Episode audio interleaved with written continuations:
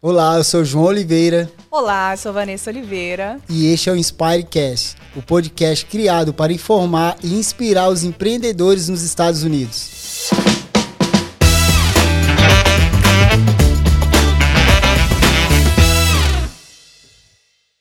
E hoje estamos aqui com a Gisele Colbert, que é CEO da Top Florida Homes. Gisele, muito obrigada, que honra, que prazer ter você aqui com a gente. Muito obrigada por ter aceitado o convite para estar aqui com a gente hoje. Eu que agradeço.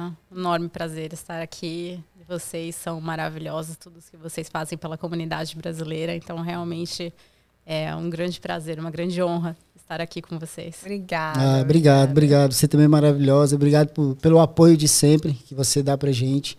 E eu queria que você se apresentasse para os nossos seguidores. Certo. Eu, então, meu nome é Gisele Colbert, eu sou corretora e proprietária da Top Florida Homes. A Top Florida Homes é uma imobiliária que já está no mercado há 20 anos. A gente começou, um, começou com o meu marido, com a minha sogra, né? Quando eles ainda estavam dentro de um, era um time dentro de uma imobiliária. Com a minha chegada, Top Orlando Homes vira Top Florida Homes uhum. e se volta então para um mercado mais internacional trazendo corretores que falam francês, espanhol e, claro, ah. muitos brasileiros que falando legal. português. Que legal, que legal, que legal. E aproveitando, então, conta um pouquinho pra gente como foi que você veio parar aqui em Orlando, como foi o início, você já trabalhava com isso uh, no Brasil, você tinha empresa no Brasil, você decidiu cair de paraquedas aqui e começar a empreender aqui? Conta um pouquinho, um pouquinho pra gente do início. O mais engraçado é que eu não era corretora no Brasil, mas o meu avô era corretor. Que legal. E o meu avô, ele sempre me disse: você precisa ser advogada imobiliária ou corretora. Uau. Eu falava assim: ah, não, não vou. Não, de jeito nenhum. E aí eu tinha outros negócios no Brasil. Eu tive escolas de idiomas que eu fundei junto com a minha família. Que legal. Eu tive uma agência de turismo da Latam Travel, que na época era TAM Viagens, uhum. né? Uhum. É, e eu conheci o meu marido numa dessas viagens da minha agência de viagem. Legal, e meu marido era corretor. Infelizmente, meu avô é falecido, não me viu tornar oh. corretora. Ah, Mas ele, ele deve estar super orgulhoso, porque na época eu sempre ajudei ele né, com os imóveis, a gente sempre investiu em imóveis, sempre é, ajudei ele a gerenciar os imóveis da família uhum. e ele com certeza lá do céu ele, eu falei para você que você deveria ser corretora. Com certeza, legal, com certeza legal. ele está super orgulhoso aí de tudo que você já tem construído, que você já construiu e está construindo cada vez mais na área, né, que era a área de paixão dele. É, e eu acho que ele tinha razão. Realmente essa foi uma área que é, eu descobri uma grande paixão na área de corretagem, mas também a corretagem aqui, né, nos Estados Unidos, ela oferece tantas possibilidades para as pessoas, é, as pessoas realmente né, conseguirem ter uma renda passiva. É, e às vezes as pessoas acham que é muito difícil isso, uhum. né? E aqui não é. Né? Uhum. No Brasil é. Aqui uhum. não é. Aqui tudo começa com o primeiro imóvel. E foi aí que eu me apaixonei por isso e é, sou bem conhecida assim na área por ter várias designações, certificações, porque eu fui estudando, mas eu fui estudando porque realmente eu era aquela pessoa que quando eu me lembro que eu estava no curso de corretora de imóveis e ah, eu me lembro que o professor falava assim, olha, inclusive você pode deduzir 100% dos juros do financiamento no seu imposto de renda.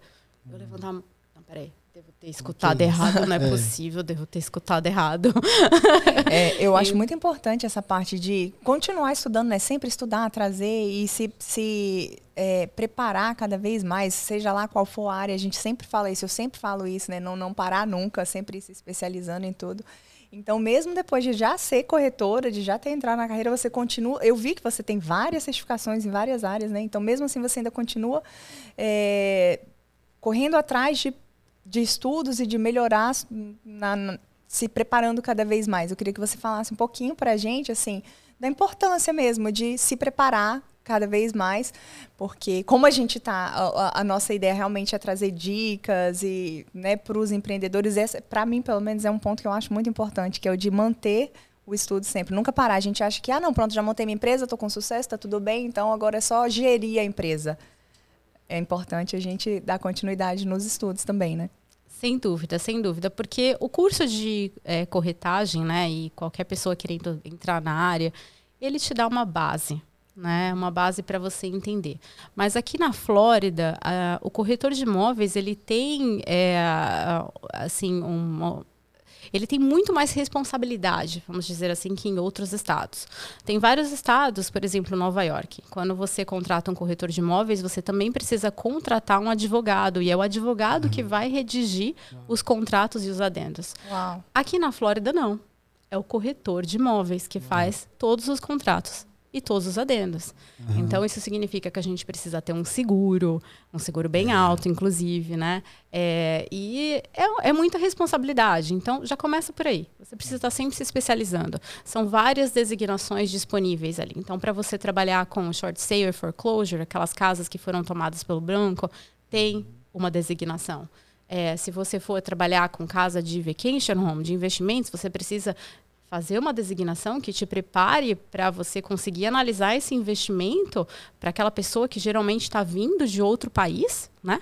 E ela precisa que você entender tudo que está por trás, né? Uhum. Então, eu sempre falo isso para o meu time, né? É, você não consegue é, ser um corretor de sucesso se você não conseguir dar uma consultoria. Uhum, e você só vai conseguir. Porque a informação está lá, tá né? Lá, é a informação. Todo mundo tem informação. A informação está lá na internet. É. Você pode ir lá olhar, é, tudo. Né? Uhum. Mas o que, que, o que, que é o trabalho do corretor, na minha visão? O trabalho do corretor é organizar isso para o cliente, prestando uma consultoria. Deixa eu tentar entender o que você precisa, descobrir qual é o seu real problema, sua real necessidade uhum. e te dar a solução baseado no meu conhecimento. Uhum. E aí que é claro, na minha opinião, amanhã mesmo estou indo para uma outra designação, uhum. né? E a minha meta é tirar todas. Não, não, e é exatamente o que você fez com a gente, né? Você foi lá em casa, sentou com a gente, ficou horas lá conversando, explicando muita coisa. A gente aprendeu muita coisa que, é, por mais que a gente já está aqui bastante tempo, a gente é de pesquisar, é de estudar, mas a gente não, não consegue saber de tudo. E você foi lá, explicou muita coisa legal.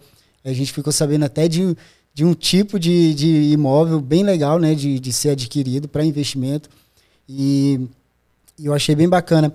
E eu tenho, eu queria saber assim, porque muitos brasileiros vêm, vêm para os Estados Unidos e querem empreender. É, muitas vezes a pessoa nem empreendeu no Brasil, né? Sempre trabalhou de funcionário e chega aqui e quer empreender. E aí eu queria que você é, compartilhasse com a gente. Você já chegou aqui empreendendo ou você ainda foi trabalhar num outro escritório? Como que foi isso? Quando eu cheguei aqui, o, a minha sogra era corretora. E o meu marido, ele estava trabalhando como corretor, mas ele estava trabalhando para um developer, né? Developer é quem faz, a, a, desenvolve esses bairros planejados aqui em Orlando. Na verdade, ele trabalhava para um grupo e ele estava desenvolvendo um bairro americano na Alemanha. Uau! É, e aí, Legal. eu estava grávida nessa época.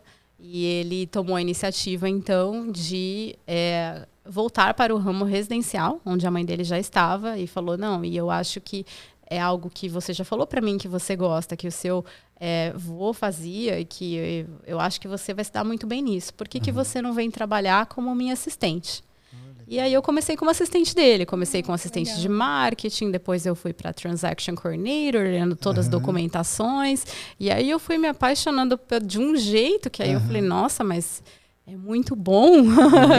O brasileiro é sensacional, né? Eu sempre falo que o brasileiro ele nunca entra num negócio e fica estagnado ali naquele negócio, né? O brasileiro ele sempre faz sucesso justamente porque ele vai expandindo, estudando, buscando conhecimento, pesquisando e querendo é, realmente crescer na, na área que está ali no início. Então, muito legal. É, e eu acho que foi aí que foi legal, porque também eu acabei trazendo uma visão para eles, né, que os dois são americanos, uhum. que eles não tinham antes, né, Sim. que a gente tem muito, a gente tem muita gente que vem para Flórida é, e até, né, e, e, e, não sabe como começa, como, né, então eu trouxe essa visão para eles de, olha, dá para a gente seguir um outro rumo, dá para a gente, né, uhum. é, trabalhar de outras formas aqui, expandir de outras formas, né. Muito legal. Então foi uma boa sinergia que deu legal, certo. Legal. E nessa, nessa expansão uh, de buscar outros, né, outros mercados, buscar eh, até o mercado brasileiro, o mercado francês. Qual foi, é, quais foram aí os desafios que vocês tiveram nesses processos?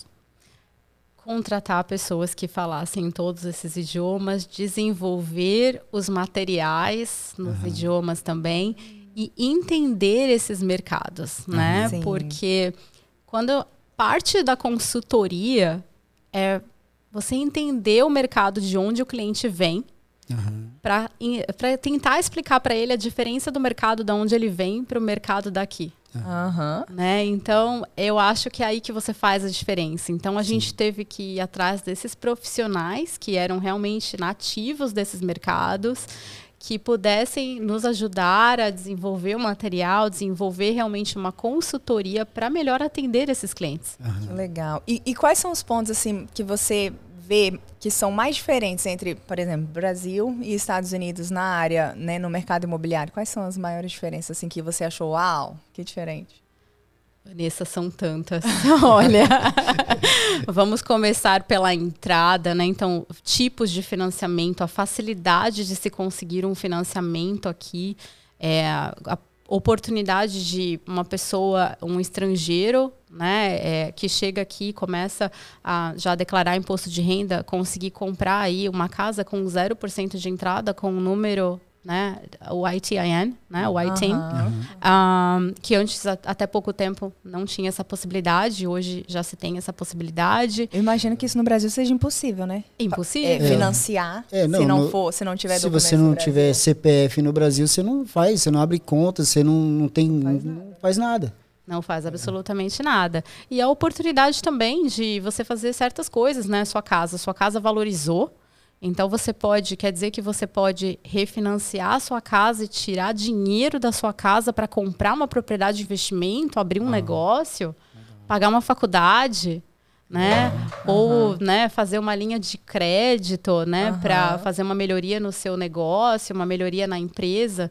Então, essas possibilidades que a gente não vê no Brasil e que aqui tem tantas, né? Uhum. A taxa de juros, como a gente falou, é uma infinidade de coisas. Legal, legal. E eu, eu lembro de você ter falado pra gente sobre um, um programa que interliga negócios entre imóveis né, no, do Brasil e Estados Unidos. Como que funciona isso na prática? Você poderia falar um pouco para gente? É, essa, esse é um produto novo que ah, é? chegou e a gente está bem feliz de pilotar ele aqui na Top Florida Homes. Legal. Então agora as pessoas têm a possibilidade de financiar é, um imóvel, né? Seria um consórcio, uhum, né? Então uhum. esse consórcio ele é feito em reais no Brasil, Uau, alienando um imóvel no Brasil Uau. com prestações em reais, Uau. ou seja, a pessoa não sofre flutuação cambial. Que legal.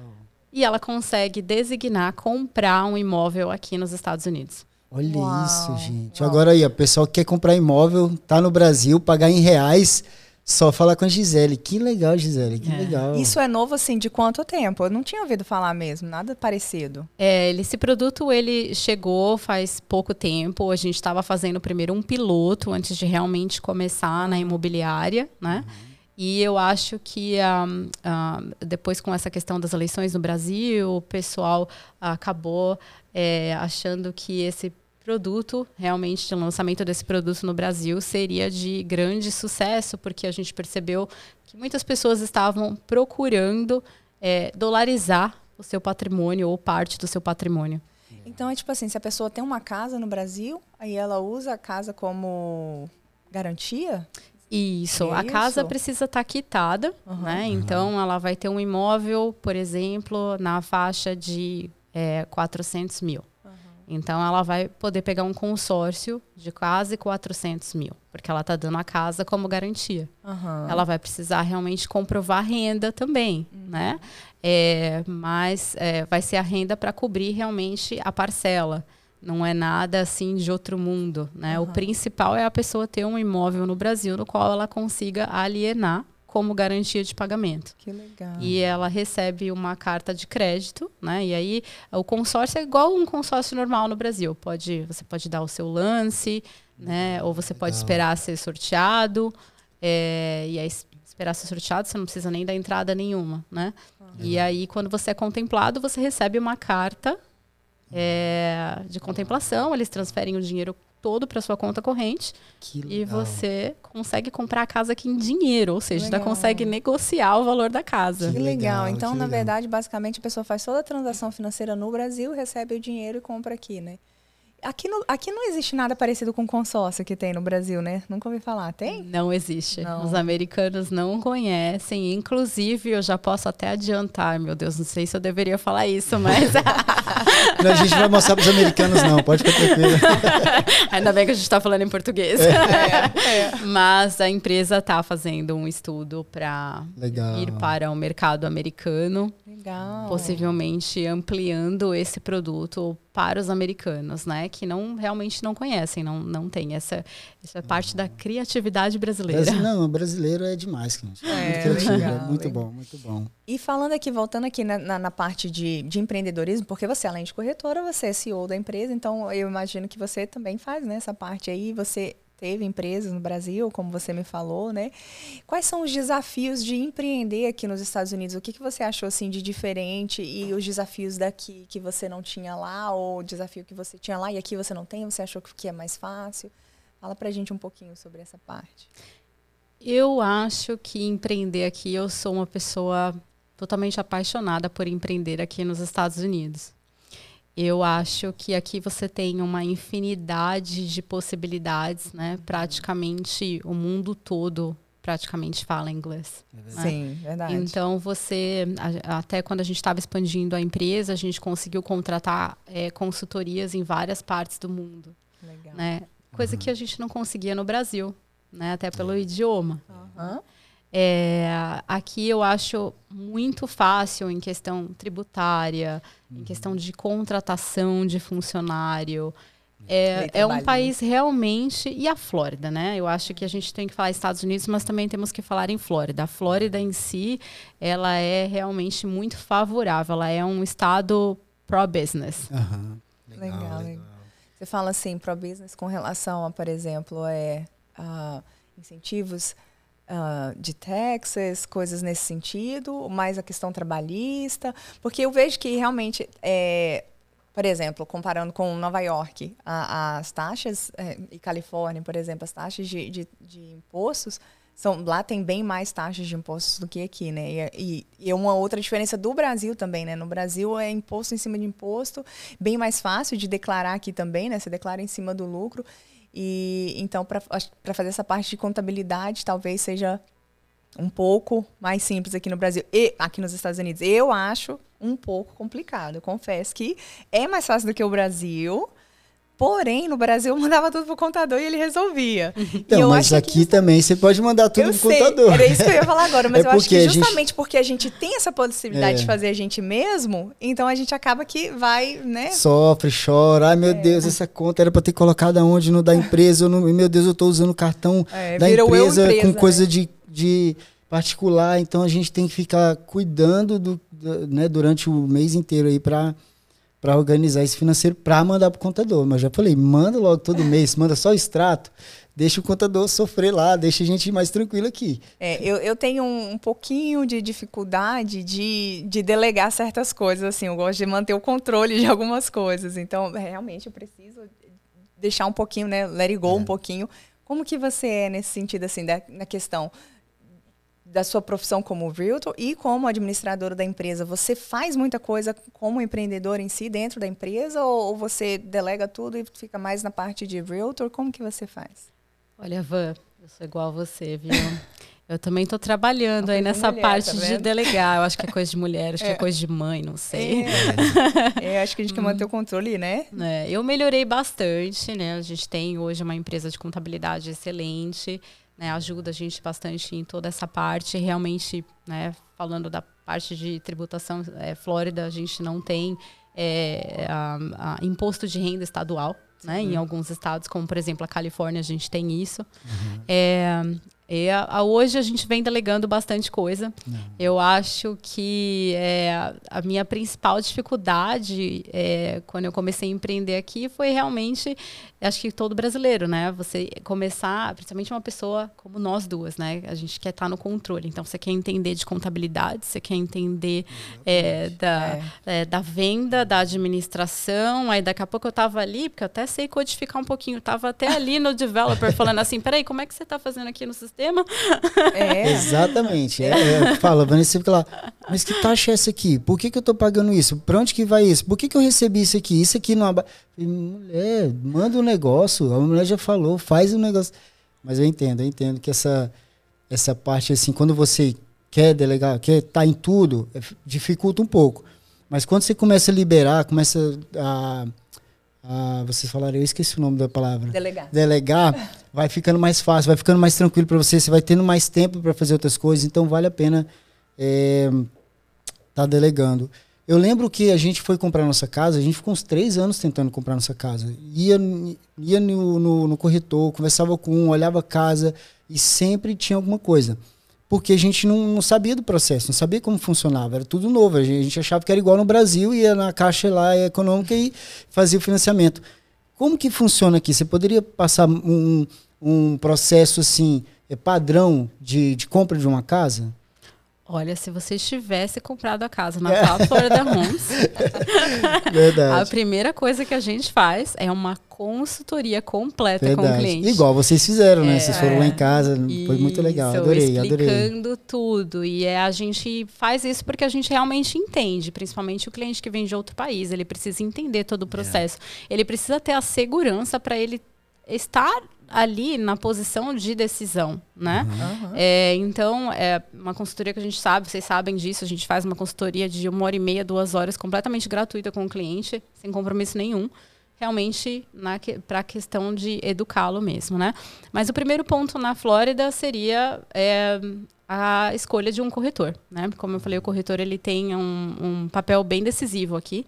É o corretor que vai é, te fazer algumas perguntas, entender qual vai ser o tipo de financiamento para você para você escolher um banco. Se for em dinheiro, a gente já passa para uma próxima etapa, né?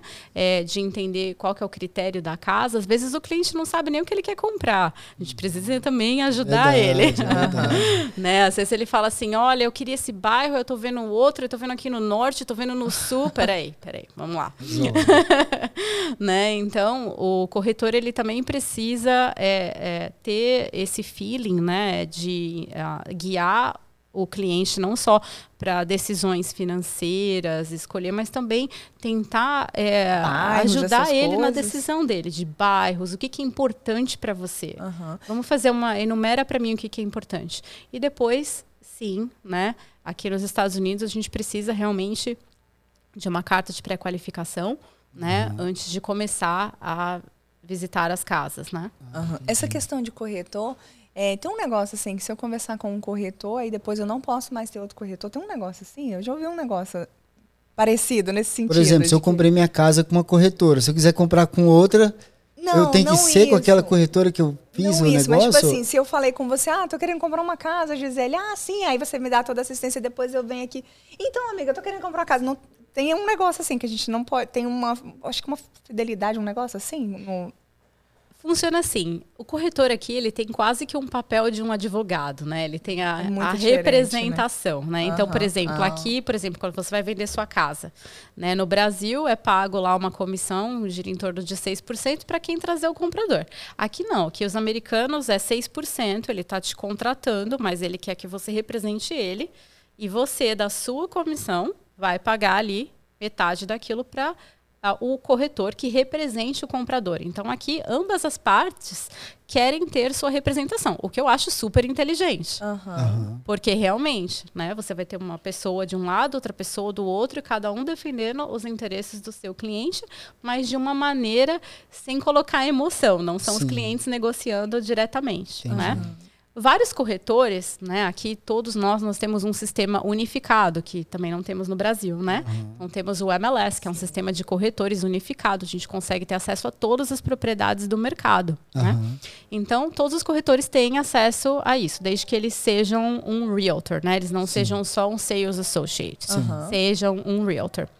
É, e então o corretor geralmente quando ele é, começa a trabalhar com você, às vezes ele faz você assinar um papel, né? Falando, olha, a partir de eu, dessa, uh, dessa etapa aqui dono. eu tô te representando. No caso da Gisele, acho que ela faz isso, né? Porque ela falou que ela quer. eu tô brincando. ah, eu não fiz com você, hein? é. A gente, na Tal Florida Homes, a gente não faz, não. A gente acredita que. Uh, a consultoria que a gente dá, a gente quer deixar, a gente quer, a gente quer deixar o cliente livre, sabe? Eu, eu, eu não gosto dessa coisa de tentar te prender com papel. Uhum. Eu gosto de que você queira trabalhar comigo. Uhum. E aí a gente vai trabalhar juntos, uhum. né? Eu não vou te, te prender com o papel. Você Sim. precisa, né, realmente estar tá feliz com o meu atendimento, estar tá feliz e confiante de, Olha, é a Gisele, é a, a, corretora da empresa da Gisele, realmente não tenho dúvidas uhum. de que eles são os melhores. Legal. A gente trabalha assim. Legal. Mas no, no ramo tenho o papelzinho que você assina Sim. lá de representação. Uhum. É, porque assim, a, a gente é, é, tem muitas dúvidas na, na, hora que a gente vai comprar uma casa. Então a gente quer saber o que, que a gente pode, o que, que vai ter lá no dia, o que, que a gente pode fazer, descontos. Aí às vezes a gente fala com o corretor, o corretor, ah, não é, tem que ver com ele, não, não é bom fazer essa pergunta, senão aumenta o, o, o valor de não sei o quê. Eu falei, gente, mas você tem que brigar para me ajudar, não ajudar o, o vendedor da casa. Então eu fico. Então, é, o que ele está querendo dizer é que talvez chega num momento ali que no meio do negócio eu posso querer trocar de corretor. Entendeu? Que eu pensar, não, e o corretor tá, não está me ajudando, está ajudando é. mais o vendedor é. do que o comprador, entendeu? Uma coisa que eu penso. Então eu fico pensando, será que eu não posso mudar nesse, nesse momento? Você não tiver assinado nenhum papel de representação, você pode, sim. Ah, legal, legal. É, e eu acho que também nessa questão, só fazendo um adendo, né? Eu acho que é ah, interessante também o corretor ele sempre ah, conversar com o cliente, né? Durante uma consulta inicial, como que está o mercado também, né? Uhum. Então a gente passou por um mercado aqui que o, o, início do ano passado a gente tinha um mercado que as casas entravam no mercado e tinham 15, 20, 30 ofertas, uhum. né? Uhum. Hoje já não. Hoje a gente já está conseguindo negociar muita coisa. A gente está ah, conseguindo legal. negociar ajuda nos custos de transferência da propriedade, redução uhum. de valor, uhum. reparos, né? Então está um mercado bem mais favorável. Mas o, o valor das casas diminuiu também ou continua a gente teve sim uma, é, uma, redução, né, a partir do mês de agosto. Isso foi porque a gente teve realmente um aumento significativo é, nas, na taxa de juros, né? Então acaba que é, isso tira muito poder de compra das pessoas, né? Assim, falando de um modo bem objetivo, é, em janeiro, uh, uma casa que você comprava numa taxa de juros de 3%, você conseguia comprar com 20% de entrada, financiada há 30 anos vai, 750 mil, com, a, com aquele mesmo dinheiro, aquela mesma parcela de 2.500 dólares lá, é, numa taxa de juros de 6,5, você já comprava uma de 500. Uhum. Né? Então faz uma grande diferença.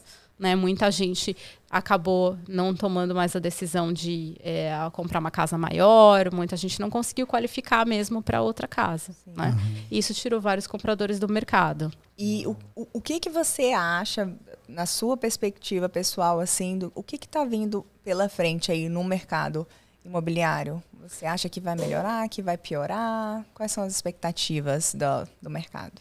Eu sempre baseio todas as minhas decisões nas reuniões do Banco Americano, do Fed, uhum. né? E gosto muito de olhar dados, dados, uhum. dados, dados. O mercado em janeiro agora mostrou uma estabilização dos preços. Uhum. Né? A gente teve até é, uma certa apreciação de valores em algumas regiões. Né? Então, o mercado, a gente já percebeu que aquela queda que teve de agosto a dezembro, ela parou. Né? E isso também se deve ao fato de que o governo americano agora ele está tentando realmente não aumentar mais as taxas de juros, né? Ele está tentando manter desde que a inflação continue caindo. Ela está caindo, mas está rapidamente, né? Está indo uhum. devagarzinho. Eles estão monitorando isso. Uhum. Se essa inflação não vier a subir, a gente continua com a taxa de juros que a gente está. Uhum. E pode ser, eles até sinalizaram aí que finalzinho de 2024, Nossa. início de 2025, a gente possa ter uma redução nas taxas de juros. Uau. Não acho que chega a 3% de novo. Uhum. É, eu, eu, eu, ia perguntar é. isso. Então você está falando em manter, mas não, não tem muita previsão de queda. É, esse ano mantém no que a gente está aí na casa hoje. Por exemplo, um americano está conseguindo taxas de juros na casa de 6, 6,5%. Esse ano mantém. Provavelmente final de 2024, começo de 2025, a gente pode ter taxas de juros aí caindo é, para faixa de 5%. Legal, legal. E falar em manter, eu tenho que falar dos nossos patrocinadores, até para a gente manter o nosso programa no ar. Verdade. Preciso falar dos nossos patrocinadores, que são a First Choice Law, da Caroline, Top Florida Homes, da Gisele. Muito obrigado pelo, Obrigada pelo, pelo patrocínio. E a VFB Insurance também está patrocinando esse, essa primeira temporada do Inspirecast. Obrigada pelo apoio, Obrigado gente. pelo apoio. E eu também quero agradecer aqui o apoio da Apeninho Winter Park pelo espaço maravilhoso aqui para a gente fazer essa gravação linda.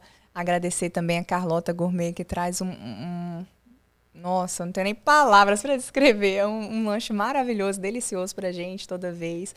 Agradecer aqui a Peace Pix que está uh, ah, fazendo a cobertura fotográfica. E. Camila Lambert.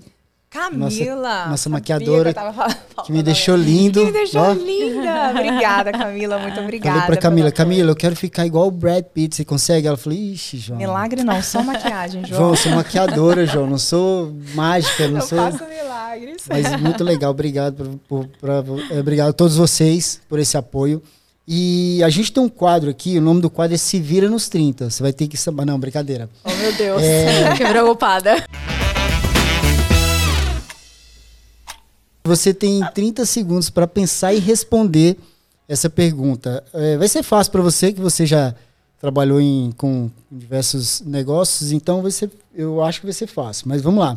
É, se você não tivesse essa profissão agora, se você não fosse corretor, não tivesse essa empresa, o que, que você faria hoje aqui nos Estados Unidos e por quê?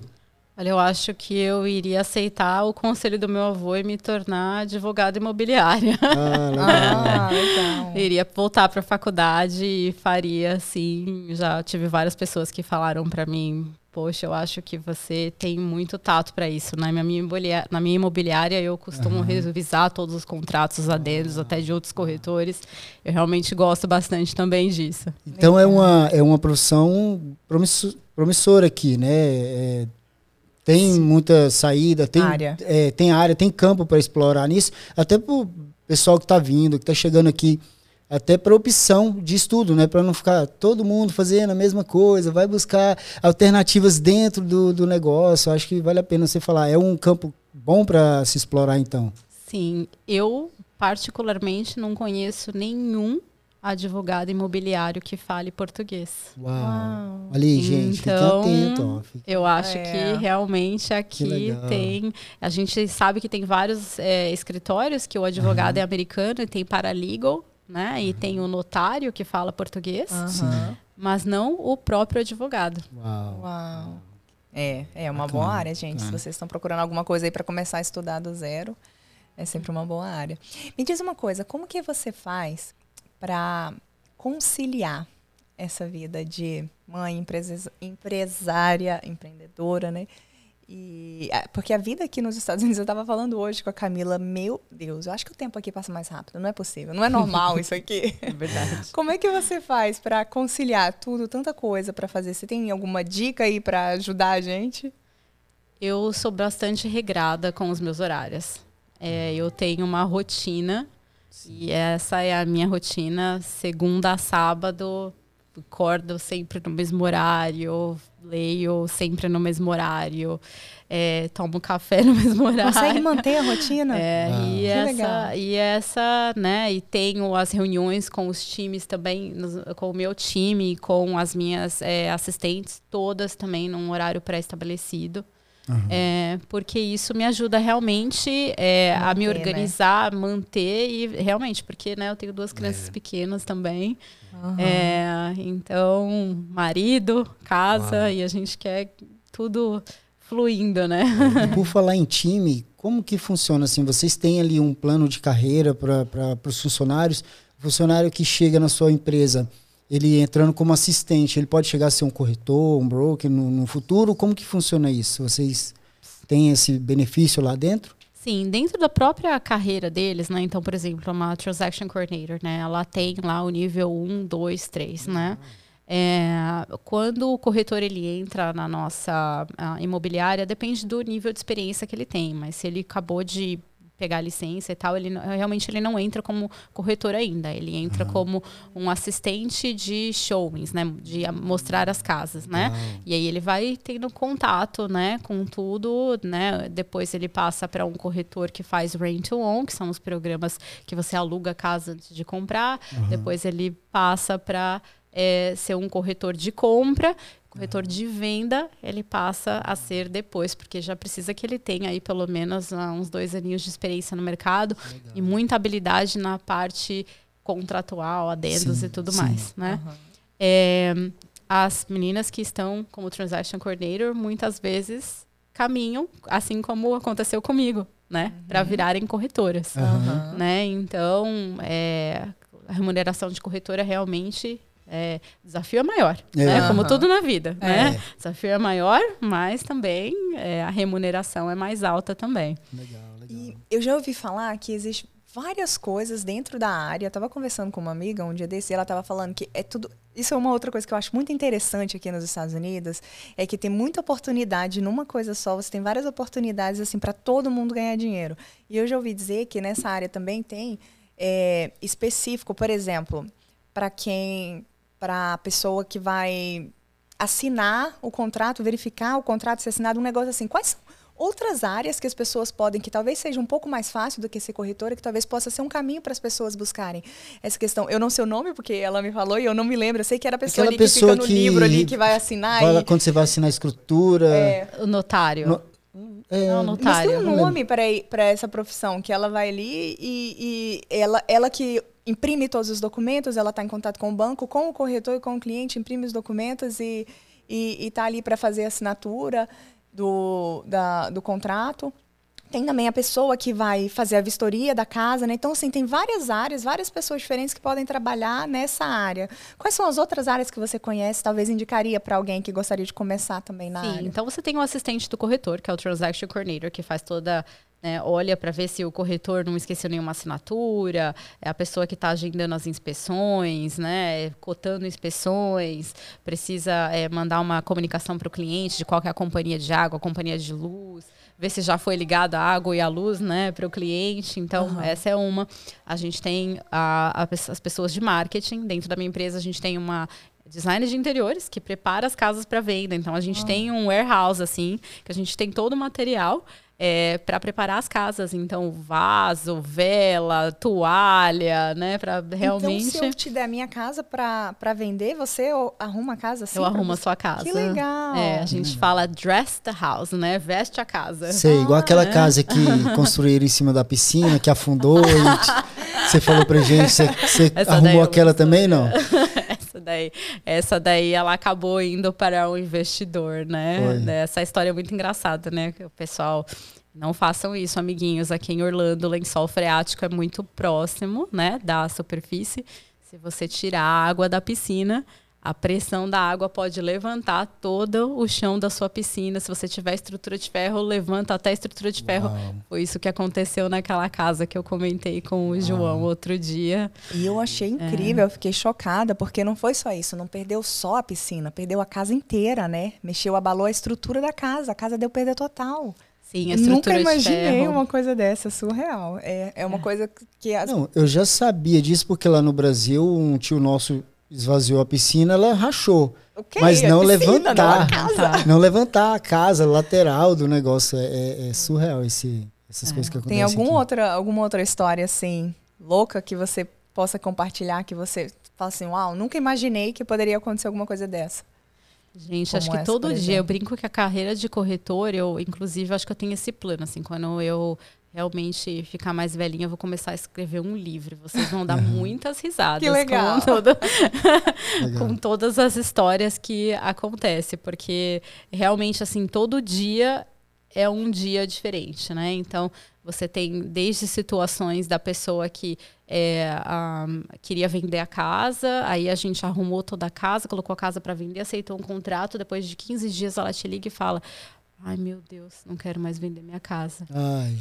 meu Deus. Cara, já com as compras, ou com a, os móveis no caminhão para mudar, a pessoa. Ah, e como faz um caso desse? É, pessoa... Paga multa? Pode cancelar? Como funciona num caso desse? É difícil, Chora. né? A gente tenta realmente sempre um acordo, né? Trabalha com a verdade, tenta um acordo com o outro lado. De, às vezes tem que para a gente conseguir cancelar um contrato precisa ter um certo tipo de compensação para outra uhum. parte, né, que deve já ter investido dinheiro em inspeções, em avaliações é, do banco, né? Uhum. É, essas são outras áreas também que a pessoa pode estar fazendo, ser inspetor de casa ou ser é, um avaliador para o banco, né? Verdade, sim. verdade. E essa, é, essas compras de casas assim que vão, vão para leilão, outras que você compra a dívida delas, você também fazem, fazem esse trabalho ou não? É, é... Sim, a gente tem as casas de short sale e foreclosure, né? Foreclosure é quando o, o banco já tomou a casa do cliente. Uhum. Short sale é quando o cliente está tentando vender antes uhum. que esse processo ah, é, aconteça. Porque aqui na Flórida a gente precisa, para que o banco consiga tomar a casa da pessoa, é feito um processo contra a pessoa. Sim. Então isso pode levar de três a seis meses, às vezes até leva anos, dependendo se a pessoa também tem um advogado do outro lado, enfim. Uhum. É, então, às vezes a pessoa tenta fazer uh, um short sale, né? No caso, um short sale seria o quê? A pessoa ela deve mais para o banco do que a casa vale. Entendi. Né? Então, e aí pode ser por N razões, né? Uhum. É, e aí ela tenta fazer com que o banco aceite a venda da casa, é, aceitando um valor menor pelo saldo devedor. Que legal. É, e os, a gente tem os famosos tax deeds, né? Uhum. Que é onde a pessoa ela pode ir num leilão da prefeitura e existe site para isso, né? No, uhum. Você vai no, no site do condado e você olha é, as casas que estão indo para leilão porque não pagaram impostos. Sim. E aí tem uma história muito triste, né? E é aí que a gente também tem na parte de consultoria, a gente fala muito para os clientes, né? Tem muito estrangeiro que esquece de pagar imposto da casa nem sempre Verdade. o imposto vem no seu financiamento. Nossa. E aí a pessoa né? acaba perdendo a casa e, a é, e o corretor perde. já vendeu, ah, vendi, acabou, peguei minha comissão, ele que Nossa. continue a vida. E, e quais são as opções para quem gostaria de investir?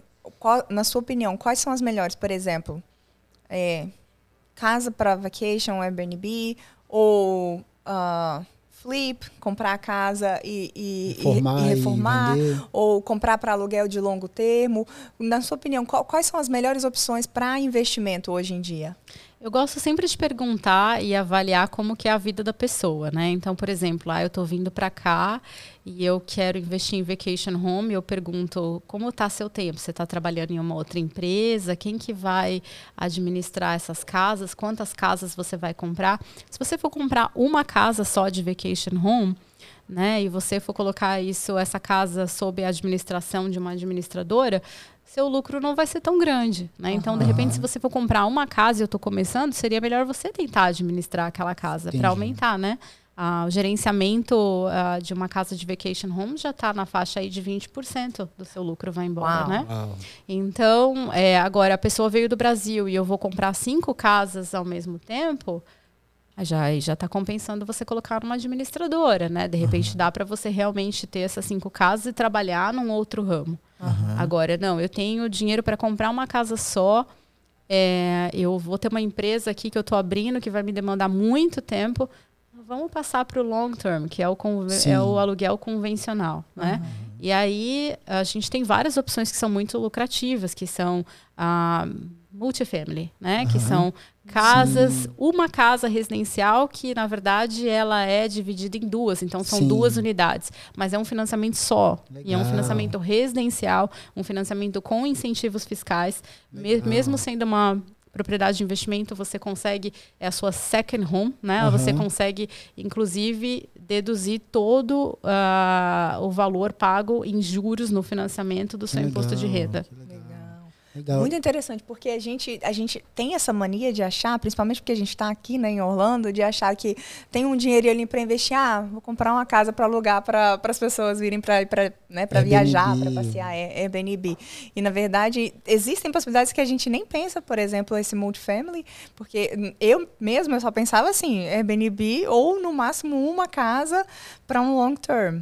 Mas essa ideia, por exemplo, do, do, dos, das duas casas. É, o multifamily é legal porque o valor dela é quase o, o mesmo de uma de prestação de uma casa sozinha no lote, mas você pode fazer dois contratos de aluguéis. Sim. Entendeu? É duas é, casas em uma, né? Duas casas em Muito uma. legal. Duas casas em uma. E tem muita gente, vou até mais longe, tem muita gente que entra em casas assim, elas só procurar, vocês vão ver, chama uh, Multi-Generation Homes, né? É, casas de é, uh, multi generation um, e é, muita gente faz o que ela mora na casa principal que geralmente uhum. tem três quatro cinco quartos e aluga a menor que, porque tem entrada individual uhum. tudo tem um ou dois dormitórios e eu vou até mais longe. Eu tenho clientes que compraram já há 4, 5 anos que conseguiram refinanciar essa casa quando as taxas de juros estavam ali entre 3 ou até menos que 3%, e que uhum. hoje a casa menor paga todo o financiamento. Uau, Já é pensou verdade. que investimento Pessoa mora de graça. É. mora de graça. Coisas que os Estados Unidos te possibilitam. É é, nossa, sensacional. Porque então você faz um investimento e, na verdade, ele se paga, né? Sim. É, aquele também do, do imóvel comercial com um residencial junto é outro, que não, não, não, eu não sabia, não passava pela minha cabeça, e é uma outra opção também que é muito rentável, né? Muito dependendo, o, o aluguel só já paga também o financiamento completo. É, hoje com esse conceito de trabalhar em casa, é, surgiu o conceito de LiveWorks, né? Uhum. No qual você tem a casa em cima, embaixo tem o espaço comercial. E aí uh, tem também algumas unidades que você tem a garagem anexa e em cima da garagem tem um outro apartamento, outro apartamento. ou seja, três unidades. Uau. Legal disso é um financiamento só, único. É verdade. Mas não é muito comum, né? A gente, onde, onde tem aqui em Orlando, por exemplo, construções desse tipo? Não, a... contrata a Gisele que ela vai te mostrar, é. velho. né, Gisele? Me contrata que eu vou te levar lá, porque, te apresento. Porque me lembra muito Brasil. Igual vou lá... te mandar uma planilha. É. me lembra o Brasil, lá onde, onde, a gente tinha loja, era a nossa loja embaixo e tinha três apartamentos em cima. É então, bem, e eu nunca tinha visto isso aqui. Eu achei sensacional quando você me contou. É. Mas não é ainda muito comum, né? Não é muito comum, porque também, ah, dependendo do condado, do county, né, é, é, um pouco mais difícil de aprovar esse tipo de, de projeto. Mas a gente conseguiu já ver alguns projetos como esse em Winter Garden, Avalon Park, ou Viro está construindo um dentro de um shopping agora. Tá, infelizmente já está todo esgotado esse. Oh. claro, né? Uma oportunidade tem dessa. Tem um projeto aí também para a região de Tampa vindo. Que Quem quiser legal, saber. Legal. Eu quero, é... eu quero, eu quero. e você acha que é uma tendência? Você acha que a tendência é aumentar esse living, living work? É o nome? Eu acho sim. Uh, muita gente até compra esse tipo de investimento realmente para ter o seu negócio embaixo e morar em sim. cima. Uhum. Né? E aí aluga o apartamento em cima da garagem, ou em cima da garagem você tem é, uma outra pessoa da sua família morando, né? É, então, eu, ele é um investimento que ele vem crescendo muito devido à flexibilidade, né? Uhum. E também o poder de retorno, né? Eu sempre falo para as pessoas, né? Como as pessoas sempre me perguntam, como que você analisa um investimento imobiliário, né? Eu poderia dar várias regras aqui para você, mas eu vou te dar uma bem fácil, né? É, você tem que ver qual que é o percentual do aluguel em relação ao seu preço de compra, né? Então, se o, uh, o preço de compra for 300 mil e, aquela, e aquele aluguel está te retornando ali pelo menos 3 mil dólares bruto, né? Vamos começar a analisar por aí. Uhum. Né? Porque aí é onde começa a ser um bom investimento. Né? Legal, legal. É no... a, a, gente vai ter agora as perguntas da plateia. Uhum. Uma fila de pessoas ali querem fazer perguntas. quem, quem vai fazer primeiro? Calma, calma, o microfone está chegando, não precisa brigar aí.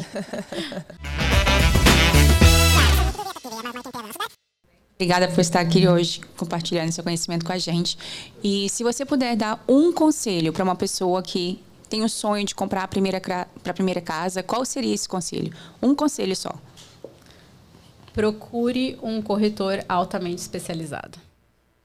Porque eu acho que nessa vida A gente só consegue ter sucesso quando a gente realmente acha profissionais capacitados. E eu te falo isso porque eu também, quando eu fui contratar um contador, antes eu tinha um contador, hoje eu tenho uma excelente contadora. E não dá, né, que nem a gente estava conversando, para a gente ser especialista em tudo. Então é, a gente é. tem que realmente contar com um profissional para conseguir né, te guiar na melhor solução para você. Legal, legal. Eu costumo sempre dizer que a gente padece por falta de conhecimento, né? E se você pega um corretor que não é especializado, não tem o conhecimento para te passar, às vezes você faz um investimento, por exemplo, eu, que achava que, pô, super legal era fazer um Airbnb, eu descobri que não, que eu nunca ia ter tempo para cuidar sozinha, né, para ter o lucro suficiente, eu ia acabar tendo que colocar na mão do administradora e o lucro ia acabar indo todo para a administração. Então, é. são informações que se você não tem uma pessoa que vai te realmente é, mas analisar. Não todo, né? Ia, ia o lucro ia ser menor. Mas. 20%?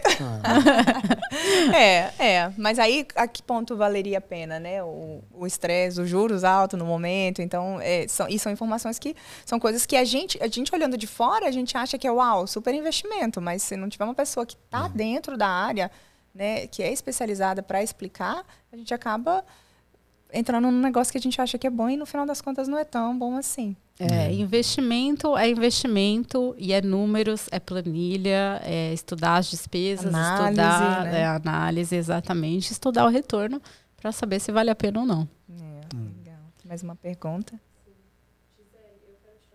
Com você. Para uma pessoa, geralmente, quando ela, ela compra a sua primeira casa aqui nos Estados Unidos, ela tem alguns benefícios, algumas facilidades, né? E para uma pessoa, um investidor que está lá no Brasil e ele só quer dolarizar o seu patrimônio, investir aqui, ele vai comprar a sua primeira propriedade aqui, ele também tem algumas facilidades por ser a primeira? Ele tem a possibilidade de fazer o consórcio, que eu acho excelente, porque se a pessoa está no Brasil, ela não tem assim uma urgência, ela não vai vir morar aqui, né? Então eu acho que essa, essa opção do consórcio é fantástica para quem está lá. Né?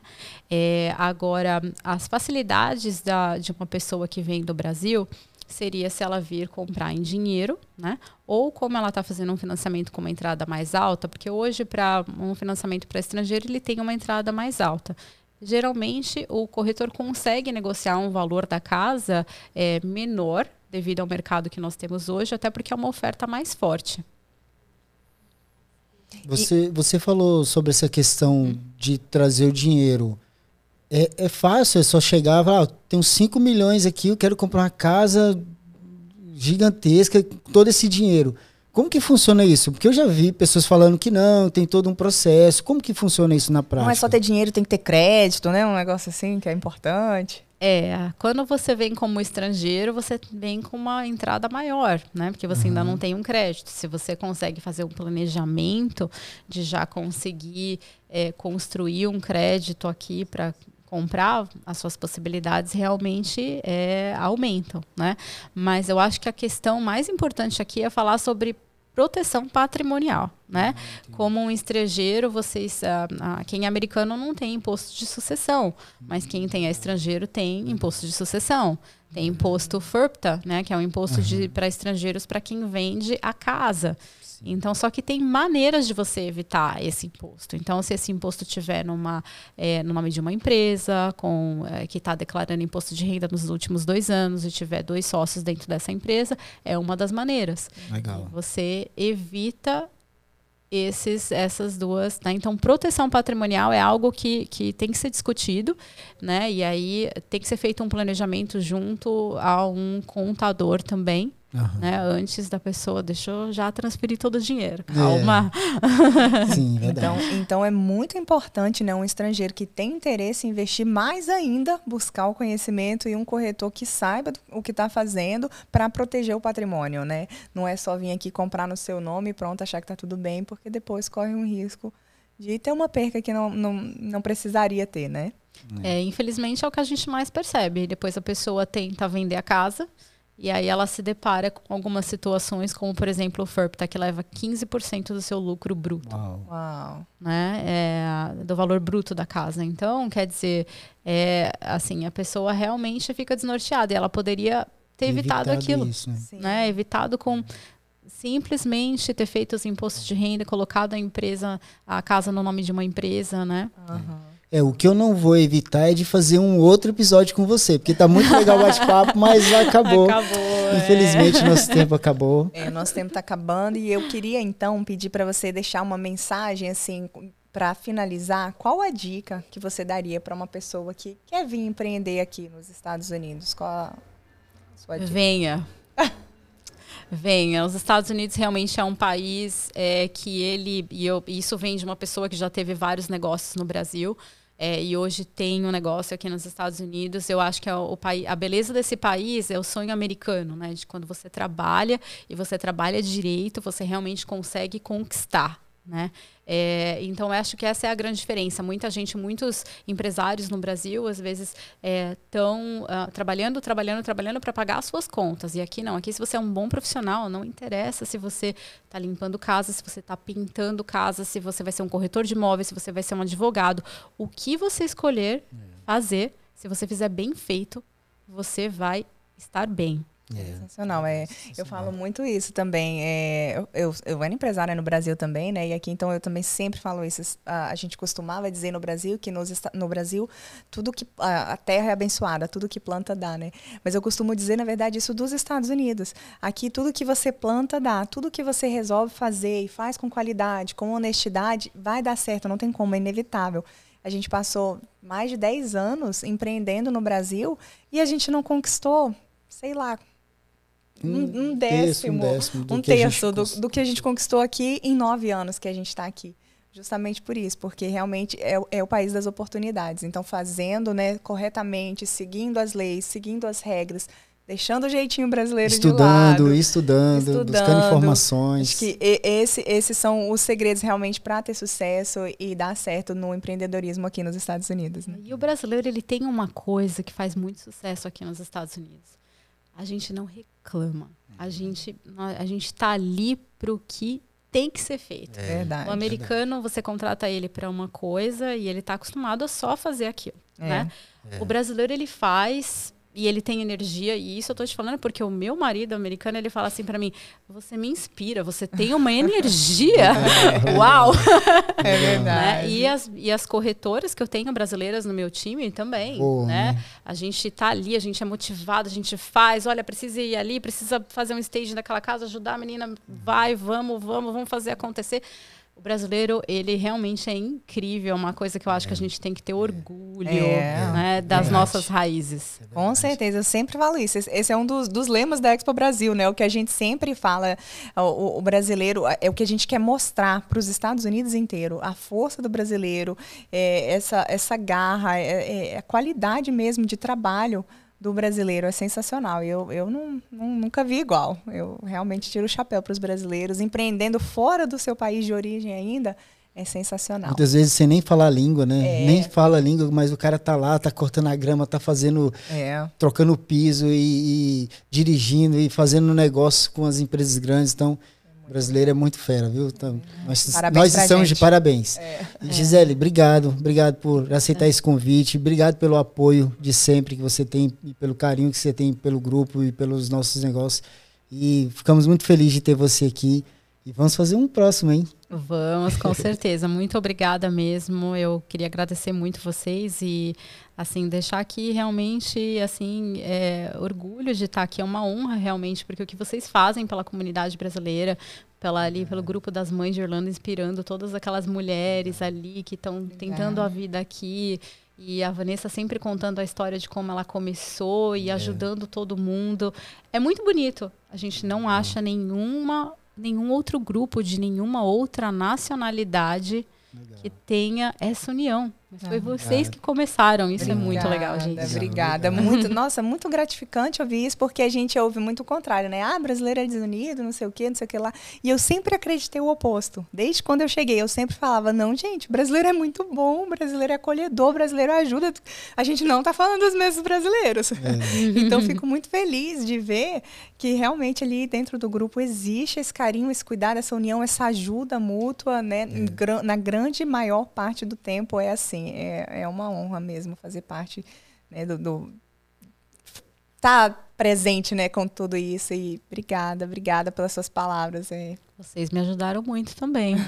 também comecei ali anunciando os meus produtos, ensinando os meus serviços. E, que bom, né, que eu bom. acho que todo mundo aqui, com certeza todo mundo que está aqui nesse podcast aqui passou pelo grupo. É, que bom. Foi ajudado também. É né? verdade, Então acho que agora chegou a nossa, nossa vez também de ajudar a comunidade, ajudar todo mundo. É, Ah, legal, retribuir. verdade. É legal. Ah, Obrigada, vez. obrigada. Muito obrigada mesmo, viu? Eu que agradeço.